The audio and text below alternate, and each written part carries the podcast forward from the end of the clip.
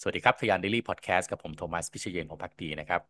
วิธีการในการที่จะทำให้ตัวเราลุกขึ้นมาสู้เนี่ย หลาย ๆ คนแต่ละคนก็อาจจะมีวิธีที่แตกต่างกันไปนะครับ ขึ้นอยู่กับ mindset ขึ้นอยู่กับสิ่งที่ได้พบเจอมาในอดีต background นะครับ สิ่งที่ตัวเองได้เรียนรู้นะครับ หรือว่าสิ่งที่ตัวเองได้ถูกเลี้ยงดูมานะครับ หรือแม้แต่โรงเรียนนะครับ หลักสูตรที่ตัวเองเรียนเนี่ย หลายสิ่งหลายอย่างนี้มันทำให้คนคนหนึ่งเนี่ย มีวิธีในการลุกขึ้นมาสู้แตกต่างกันไป แต่ว่าถ้าพูดถึงแบบค่ากลางๆนะครับ ถ้าเราต้องเจอความล้มเหลว เราจะมีวิธีอย่างไร ผมมี 5 ข้อจะมาพูดคุยให้ฟังนะครับ ข้อแรกนะครับก็อย่างที่ผมบอกไปในช่วงต้นคลิปนะครับ เราต้องยอมรับว่าความล้มเหลวเป็นโอกาสในการเติบโตก่อน คือลักษณะทั่วไปอย่างหนึ่งของคนที่ฟื้นตัวจากความล้มเหลว หรือว่าภาษาอังกฤษใช้คำว่า resiliency นะครับ คือความสามารถในการที่จะมองความพ่ายแพ้เนี่ยเป็นประสบการณ์ในการเรียนรู้นะครับ ซึ่ง บทวิจัยที่ทำโดยคุณแคโรลดเวกนะครับซึ่งเป็น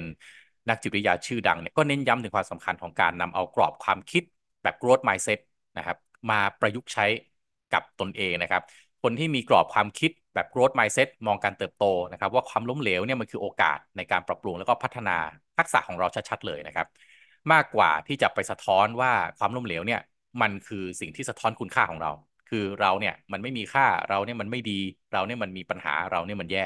ต้องปรับเปลี่ยนกรอบความคิดตรงนี้นะครับทำให้เราสามารถที่จะลุกขึ้นมาสู้ได้อีกครั้งว่า จริง ๆ แล้วความล้มเหลวมันไม่ได้มาลดทอนคุณค่าของเราแต่อย่างใด แต่ความล้มเหลวเนี่ยเป็นหนึ่งในประสบการณ์ที่เราจะพบเจอ และมันจะเป็นสิ่งที่ทำให้เราเพิ่มโอกาสในการเติบโตได้นะครับ ข้อ2นะครับต้องสร้างความยืดหยุ่นให้เกิดกับตัวเราเองนะครับ ภาษาอังกฤษก็คือ flexibility นี่แหละ ความยืดหยุ่นเนี่ยถือว่าเป็นปัจจัยที่สำคัญมากในการที่จะทำให้บุคคลคนหนึ่งเอาชนะความล้มเหลวได้นะครับ คนที่มีความยืดหยุ่นสูงๆนะครับ ก็จะมีความสามารถในการปรับตัวต่อความยากลำบาก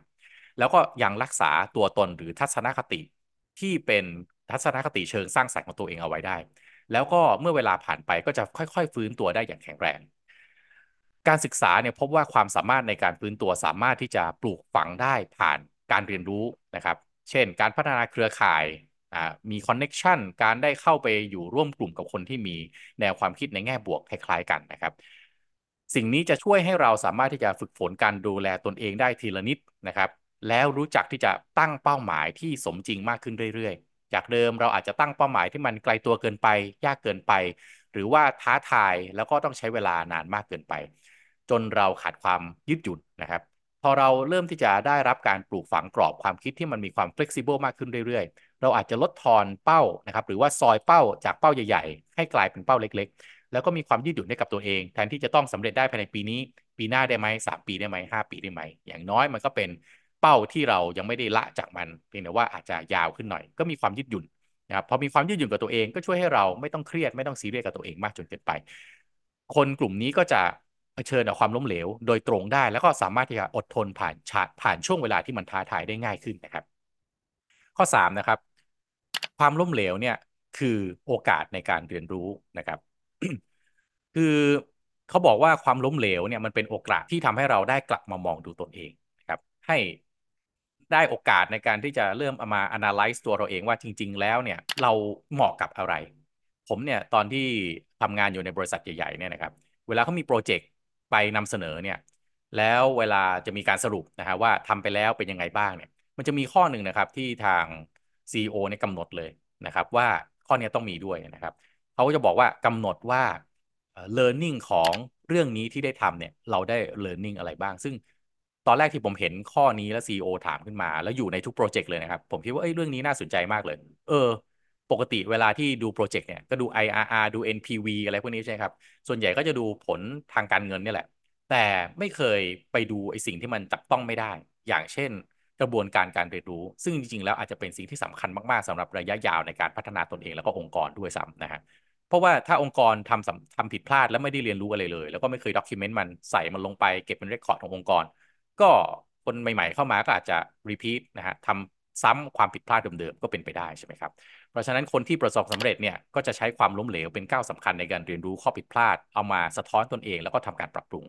มันไม่เหมือนกับคนที่เอาข้อผิดพลาดนั้นมาด้อยค่าตนเองนะครับ การได้เรียนรู้การมี learning curve ไปกับมันเนี่ยถือว่าเป็นสิ่งที่ทำให้คนคนนั้นเนี่ยก้าวแกร่งได้มากขึ้นนะครับ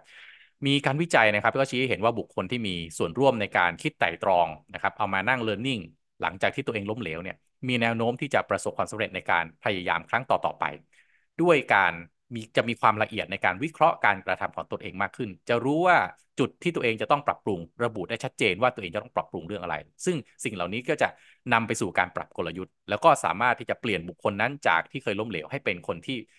ประสบความสำเร็จได้ด้วยการเอาประสบการณ์เรียนรู้ที่มีค่าในแหละเอาไปปรับใช้นะครับ ข้อที่4ครับก็คือ เรียนรู้ที่จะเป็นคนที่ตั้งเป้าหมายให้สมจริง แล้วก็ลงมือดำเนินการได้อย่างเป็นรูปธรรม คือการตั้งเป้าหมายที่สมจริงนี่ถือว่าเป็นกุญแจสำคัญมาก ๆ ในการที่จะฟื้นแรงจูงใจ แล้วก็ต่อสู้หลังจากที่ตัวเองเจอความพ่ายแพ้หรือล้มเหลวนะครับ มีงานวิจัยเนี่ยแสดงให้เห็นว่าบุคคลที่ตั้งเป้าหมายที่เฉพาะเจาะจงนะสเปซิฟิกมาก ๆ แล้วก็มีโอกาสที่จะบรรลุผลได้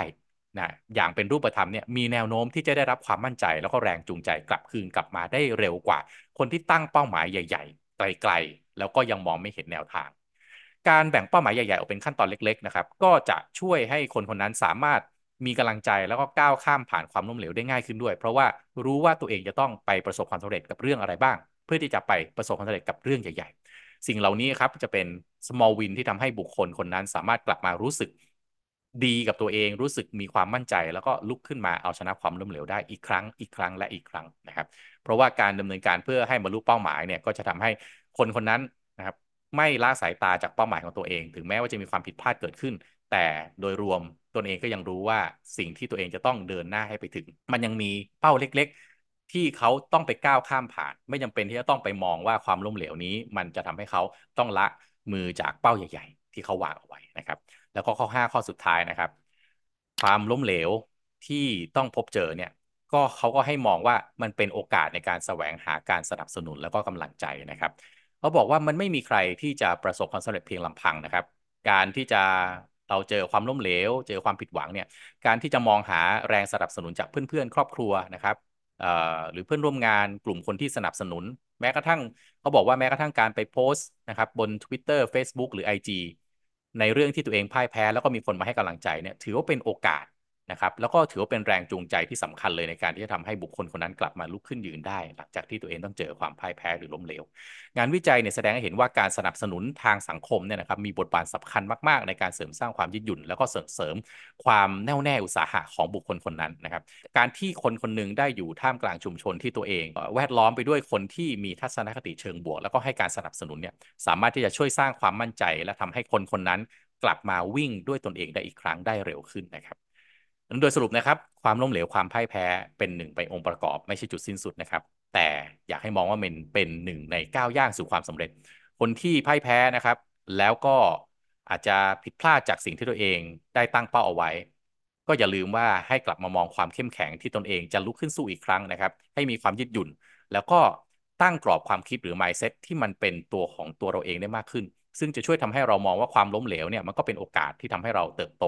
นะครับ การยอมรับ ว่าเราแพ้บ้างนะครับ เรียนรู้จากสิ่งนั้น แล้วก็ตั้งเป้าหมายที่สมจริงมากขึ้น มองหาแรงสนับสนุนนะครับ แล้วก็คนคนหนึ่งสามารถที่จะควบคุมพลังจากภายในของตนเองได้ เพื่อที่สุดท้ายไปก้าวข้ามผ่านความล้มเหลวความพ่ายแพ้ แล้วก็ไปเจอเจอกับความท้าทายใหม่ ๆ นะครับ ไปเจอกับเป้าหมายที่ถูกซอยออกมาแล้วมันมีความ เป็นจริงได้มากขึ้นนะครับ มองเห็น action plan ที่ชัดเจนมากขึ้น สิ่งเหล่านี้เนี่ยไม่ว่าจะล้มอีกกี่ครั้งนะครับ ก็จะทำให้คนคนนั้นรู้ว่าจริง ๆ แล้วสุดท้าย ความล้มเหลวไม่ใช่จุดสิ้นสุด แต่ว่ามันจะสิ้นสุดเมื่อต่อเมื่อคนคนนั้นเลิกที่จะพยายามต่างหากเพราะฉะนั้นถ้าไม่เลิกพยายาม ความสำเร็จยังไงก็ต้องอยู่ในมือของคุณแน่นอน ขอบคุณสำหรับการติดตามนะครับ แล้วมาพบกันใน EP ต่อไป สวัสดีครับ